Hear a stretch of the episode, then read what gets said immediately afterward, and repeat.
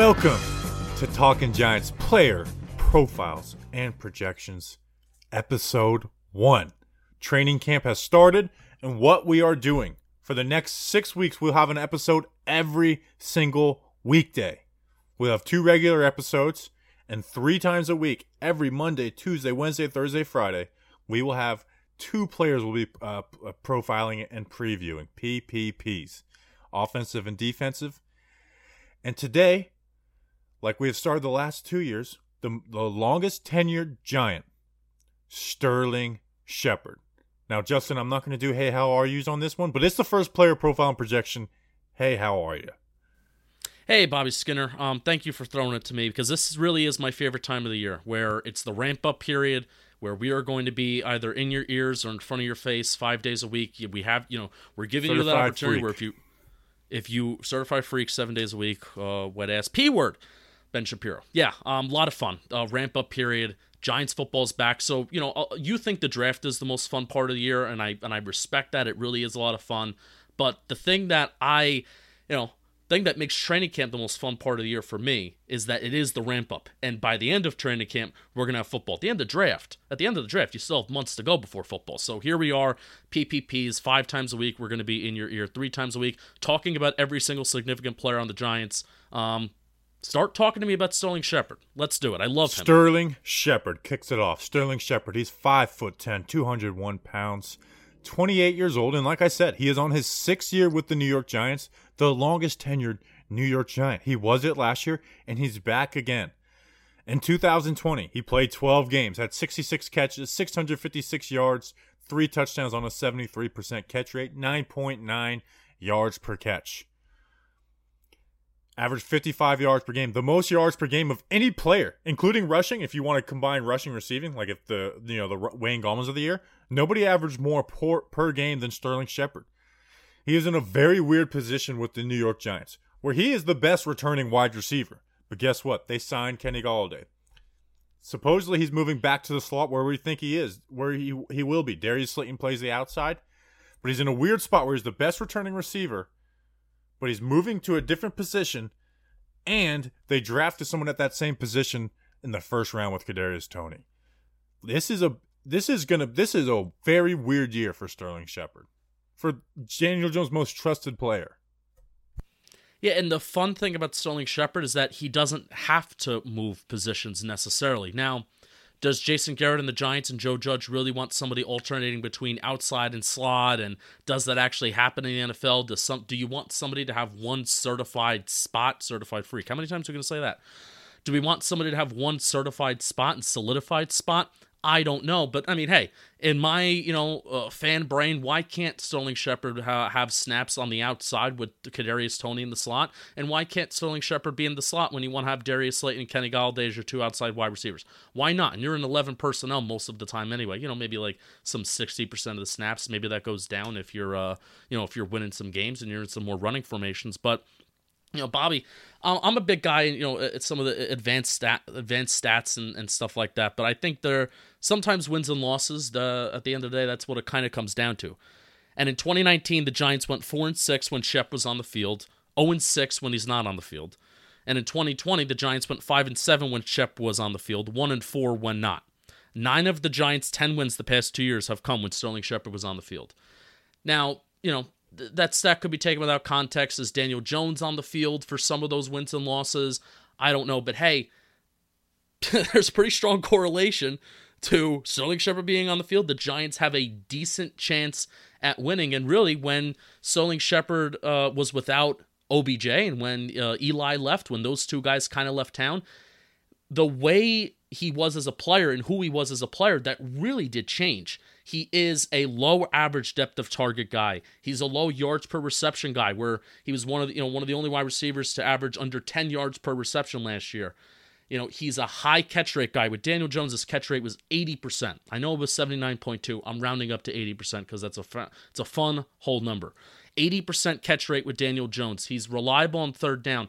So Sterling Shepard is very, very important as a football player, and I'll let you talk about you know more of like I guess you know some film stuff or some stats stuff wherever you want to go. But he's a very, very important player and very, very important to this team's success. Yeah, well, if it's 0.5 or above, you're supposed to round out. If it's 0.4, I, nine or you know below. what? Because we're a Giants fan podcast. I'm rounding up like I know whole- 80% whole just sounds better than 79%. It does. It Um, does. I we'll talk about him in the slot um, because being slot doesn't mean 100% of his snaps are in the slot. Even when he was in 2018, it was only at 60, you know, 65% of the time. Let's let's talk about him just as a player. He's the best route runner on the team. He's the most reliable, like you said, the 80% catch rate. And you saw it in the Philly game. Like when he came back, it's like, okay, he's things are opening up a little bit different because teams are having to respect Sterling Shepard. And there's one route that really sticks out to me for Sterling Shepard, and that is the whip route. And that's essentially where you run a slant, you show slant, and then you whip back out. Now you can keep it going. It's you know it's a lot like the stick concept where you can read what the defense is doing. But that route set up so many things for the Giants offense when he came back. It set up vertical plays. I mean, you know that Evan Engram drop against Philly, which ended the game. That route was set up by a Sterling Shepard whip route. You know the Dion Lewis throw uh, on the sideline against Philly when we won. That was set up by the corner playing up on the Sterling Shepard whip route. It was a huge uh, converter on third downs. Like um, Shep, uh, when he was uh, targeted on third down, 14 of 19, 13 of those were conversions, you know, 73%. Um, all others were at, at 66%. Two of his three touchdowns came with the whip route versus Baltimore and Dallas. Both of those touchdowns were on that whip route. Like that kind of stuff, it sets up, it brings two guys in the zone if to cover it, which allows open guys down the field, which we should see more with Kenny Golladay. Should see more with with Darius Slayton not getting corner or wide receiver one treatment. And when they cover it with one, it's a chain mover on third down. It's with the way Sterling Shepard runs it, it's essentially uncoverable. Because you play outside leverage, he's going to slant on you. You play inside leverage, he's going to whip back out on you. So, and Jones trusts Sterling Shepard to let him, you know, do that route the right way. Like there's a very good connection with those players. Understands mesh con- like concepts. When's the sit? You know, when they're blitzing, when he needs to turn around. And he's even like an underrated, like on those back shoulder sideline catches. Like we saw some of Oh, that. yeah, with- that's- even yeah. with Colt McCoy. Like he's underrated on that. Like I would love to see some more of that type of stuff. Like he's a really good route runner, and like I said, he was the best wide receiver on the team the last two years. Yeah, I agree with everything that you said, and the the fact that Shep did have that connection. Really, I mean, with both both quarterbacks, but most notably, he's had that connection with Jones the last two years. Shep is not a contested catch guy, and really, in this Jason Garrett offense, you kind of have to be. And even if you're not a contested catch guy, you're kind of forced to be. But those back shoulder throws, I think that is most evident that you have a very good relationship between quarterback and wide receiver. Where even though this isn't this guy's primary strength, the fact that they had that working and it was working pretty well, I think more towards the second half of the season than the first half, um, it was phenomenal. And I'll tell you this, you know, I- I hope this doesn't turn into a Darius Slayton versus Sterling Shepard conversation because that may be a, a camp battle conversation. But Shep produced 11 total plays of 20 plus yards last year. 10 of them were receiving. The one was rushing, and that was week 17, a touchdown against the Dallas Cowboys. One more than Darius Slayton. So the 11 total explosive plays was one more than Darius Slayton. Darius Slayton. Darius Slayton played in all 16 games, played 87% of the snaps. So Sterling Shepard, I, I, I, I'm going to repeat the same thing a million different, a million times because I did it last year and he showed it on the field when he was on the field in 2020. He showed it. I think Sterling Shepard is super, super important. I think he's the second most important wide receiver on this team behind Kenny Golladay. For sure. Now let's let's talk about him in the slot. Now, he only played one game where he was majority a slot receiver in 2020, and that was against Washington when Golden Tate was suspended. Because even when Golden Tate missed games at the end of the year, they're using Dante Pettis in the slot. Um, so he played 71% of the slot in that game, six catches, 39 yards, 75% catch rate. He had a carry for 18 yards in that game. His next highest was uh, 39% versus week 10 versus the Eagles. So, but for 2020, he 35% lined up in the slot, 65% out wide. Now, the last time he did line up in the slot majority, I went uh, weeks 1 through 12 in 2018 before Odell got injured. He played 65% in the slot. Um, in those 12 games, he had 52 catches, 638 yards, three touchdowns, um, 12.2 yards per catch, which is basically 4.3 catches, 53 uh, yards. It's essentially the same thing he did this year, um, but with one less catch per game. So he had more. Yeah, and the, but the the the main difference there, Bobby, and this is you know, and obviously it's different offenses too. and it's different quarterback as well. The yards per reception, that's a pretty big difference. You know, 12.2 and, you know, a, around 10. You know, in retrospect it may not seem like that much, but that's a pretty that's a pretty big difference. So, um you keep keep going, well, keep going, keep exploring. I know you mentioned and, and I agree with you that like hey, he's not going to be playing 100% in the slot. You know, there's going to be reps where he's on the outside, Toney's in the slot, and then he'll play in the slot and Slayton will play on the outside. But I do see his number being around there, like 65% lined up in the slot. And then they'll have two wide receiver sets where he's out there, you know, you know how they rotate guys. But I do see that as like 2018 Shep is I think what we should expect. We should expect that type of role for Sterling with him being a couple years better. I don't know. I mean, and that's the that's the big thing of I I don't I mean, like I said, 12.2 yards per reception. That's not that's not who Sterling Shepard has been the last two years. And he hasn't been a slot wide receiver. And typically, you know, the way that my brain works, the way that my brain works is saying your your slot wide receiver is more of a possession wide receiver. So Sterling Shepard has almost been this possession slot wide receiver who is inevitably just lining up on the outside way more than he's lining up in the slot. Am I wrong for thinking that your slot wide receiver is mainly like your possession guy and is not going to be creating a ton of explosive play? Am I am I yeah, bad for I, think, is that bad brain? We're, we're agreeing. I'm I'm not saying like he's going to reproduce 12.2 yards per catch. He could. But what I'm my what I'm saying is that like 65% in the uh, reps in the slot is what I'm saying. Yeah. Like you like you don't think by end of year do you like I don't see a, a, a world where it's like okay Shep's on the back on the outside Toney's in the slot and Slayton's kind of getting his role reduced. Toney's Toney's the big X factor here. Toney is the very big X factor because in a, I would prefer Kenny Golladay, Sterling Shepard on the outside, and Kadarius Toney, and that explosivity there. That's that is the eleven personnel that I would prefer wide receiver wise because I think utilizing Sterling Shepard as that security blanket with Daniel Jones and having that. But he can do that underneath. You can you can do it. Then where does Toney just because uh, the whole They're point is rotate. also Toney's you have to not, highlight Don't expect Tony, Toney well. to start. Is what I'm saying. I know, I know, I know. But Shepard's versatile. Shepard's important, and I think that can only be a it's it's only going to be a good thing for the Giants this year. And the only thing is this question may be answered that we're going back and forth on. There's only been two years of Sterling Shepard's career where he's played over 65% of the offensive snaps.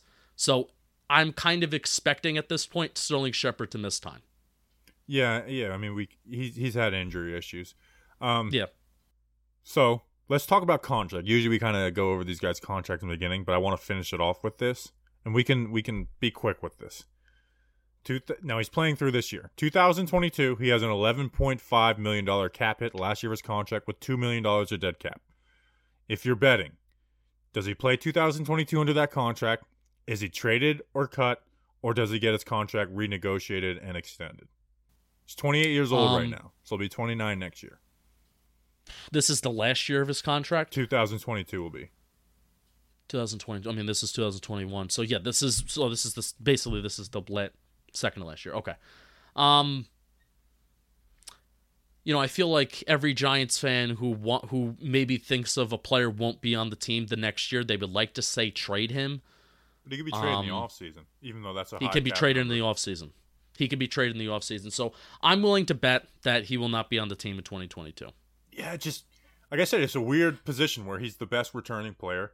Although when we talked about our wide receiver review at the end of the year, I think they, I said I think they should invest more in Slayton going forward. He's younger, he plays that outside role, and then they ended up drafting Toney. I mean, the writing is on the role. I know. Wall. I know Joe Judge had talked about like, hey, like he Joe Judge called Sterling Shepard after and, and, and talked to him about the Toney pick. Yeah.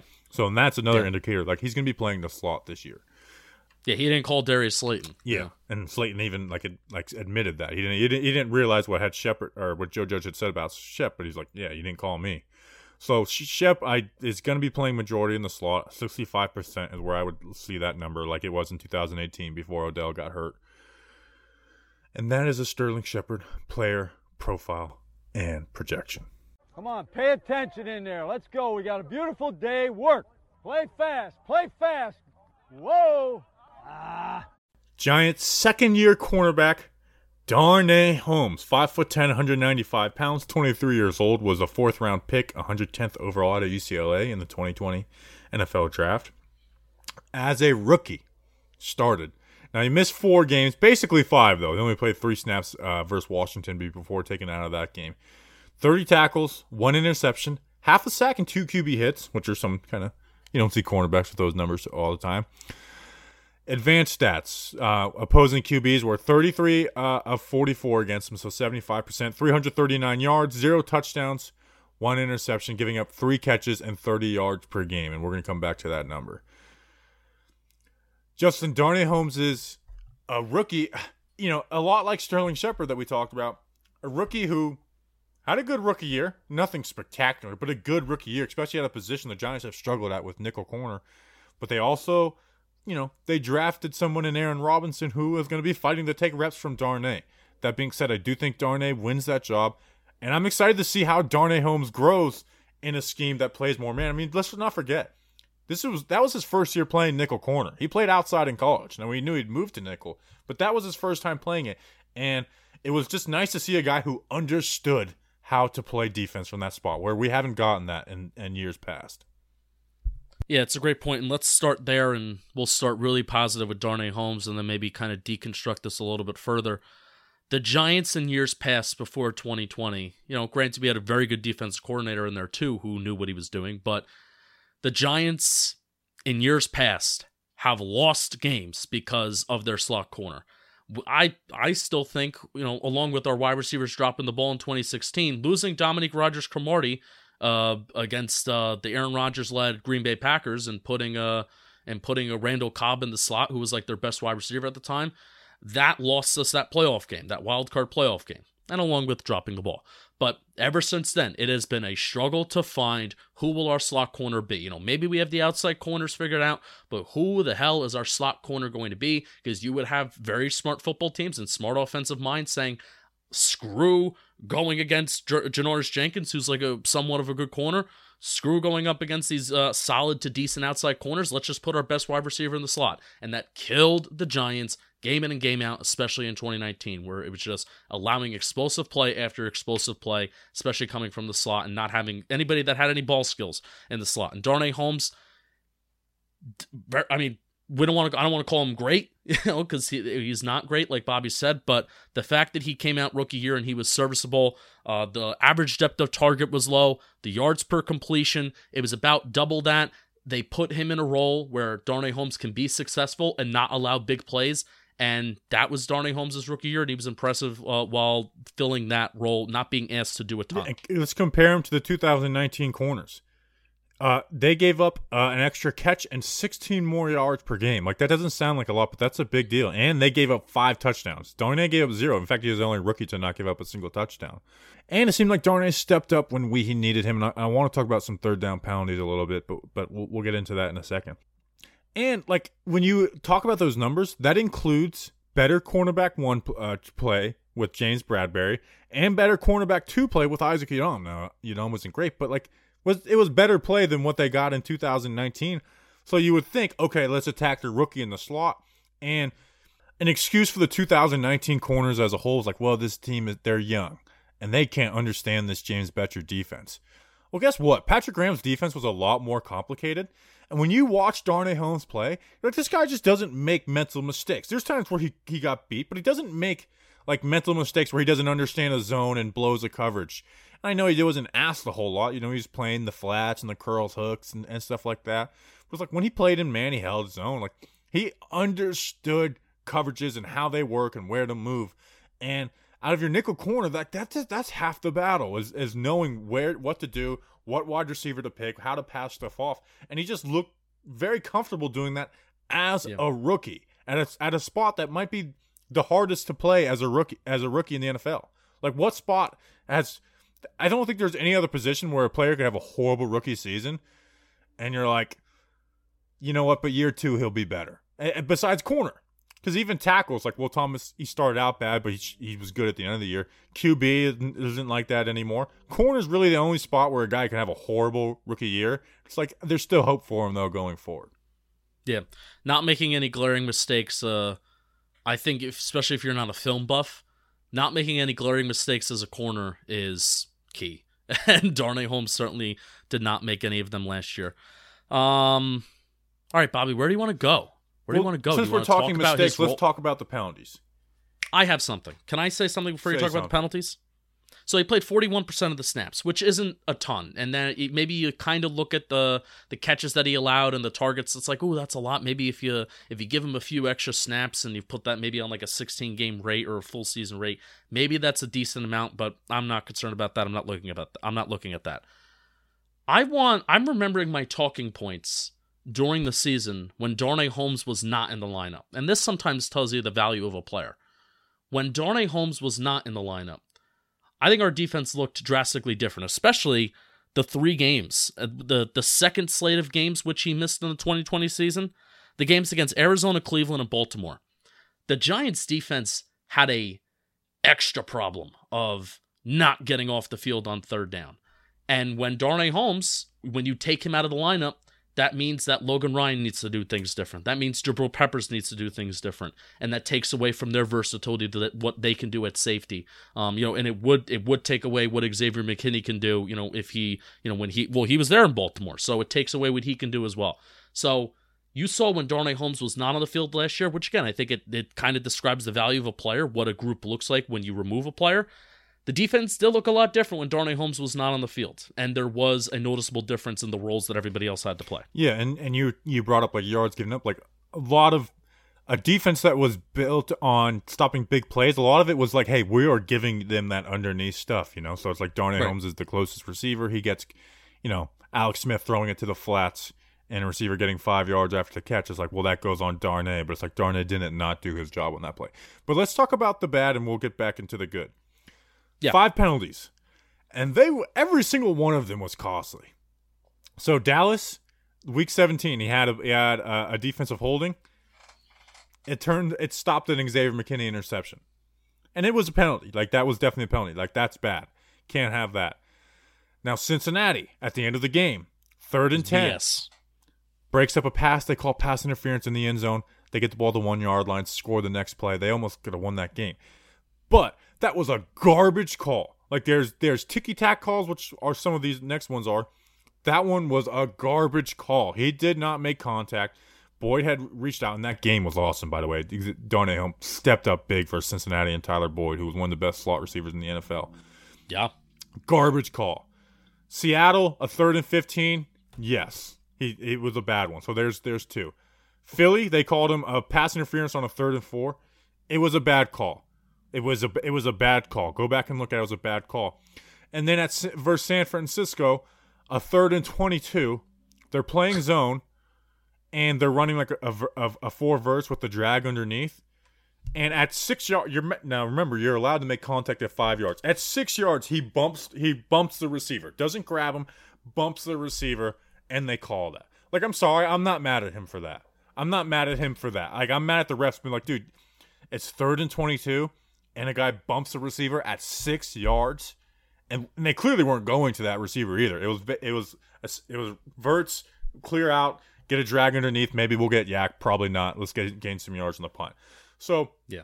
three out of the five were bad calls. Two of them were bad. So now, at the same time, as a corner in the NFL, you do have to learn to deal with bad calls because they're going to happen every single year. Yeah. Bad calls. Um, and the Giants defense can we move to this where Giants defense they're gonna I think Patrick Graham is gonna really is gonna uh, try to change his philosophy this year. And where Darnay Holmes is kind of at a weak spot is that he's primarily a zone coverage corner. At least he was last year. Like, and the, the Giants' defense in general was primarily zone coverage. I mean, they Giants ran some sort of man coverage less than thirty five percent of the time last year, which was second least in the NFL. And they ran cover three at like the second or the third highest rate in the National Football yeah, League. so the nickel corner So- didn't have like in cover three. The nickel corner doesn't have much. Let's cover the let's cover the outside flats. Yeah, and and covering the outside flats means you know you're you're you're covering those checkdowns, and I think that's the reason why Darnay Holmes, while I think he was pretty physical for his size, uh, that's also why he had the highest missed tackle rate on on the team as well. So Right. Um, But let's talk about him, man. Like I thought he did all right when now he wasn't called on a lot, but at man, like sometimes he would lose the receiver a little bit at the stem, which is kind of expected, especially for a rookie. But he recovers extremely well. Like his ability to like like to you know, if he loses a step, like he gains that step back, whether it's a a dig down the field or or a drag where, you know, they run a pick route or something like that.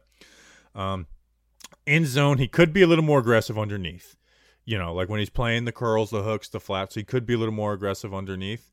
But at the same time, the defense was built on stopping big plays and, and you know forcing them to try and kill us by a thousand wounds. You know, and, and most teams aren't willing to do that for an entire game.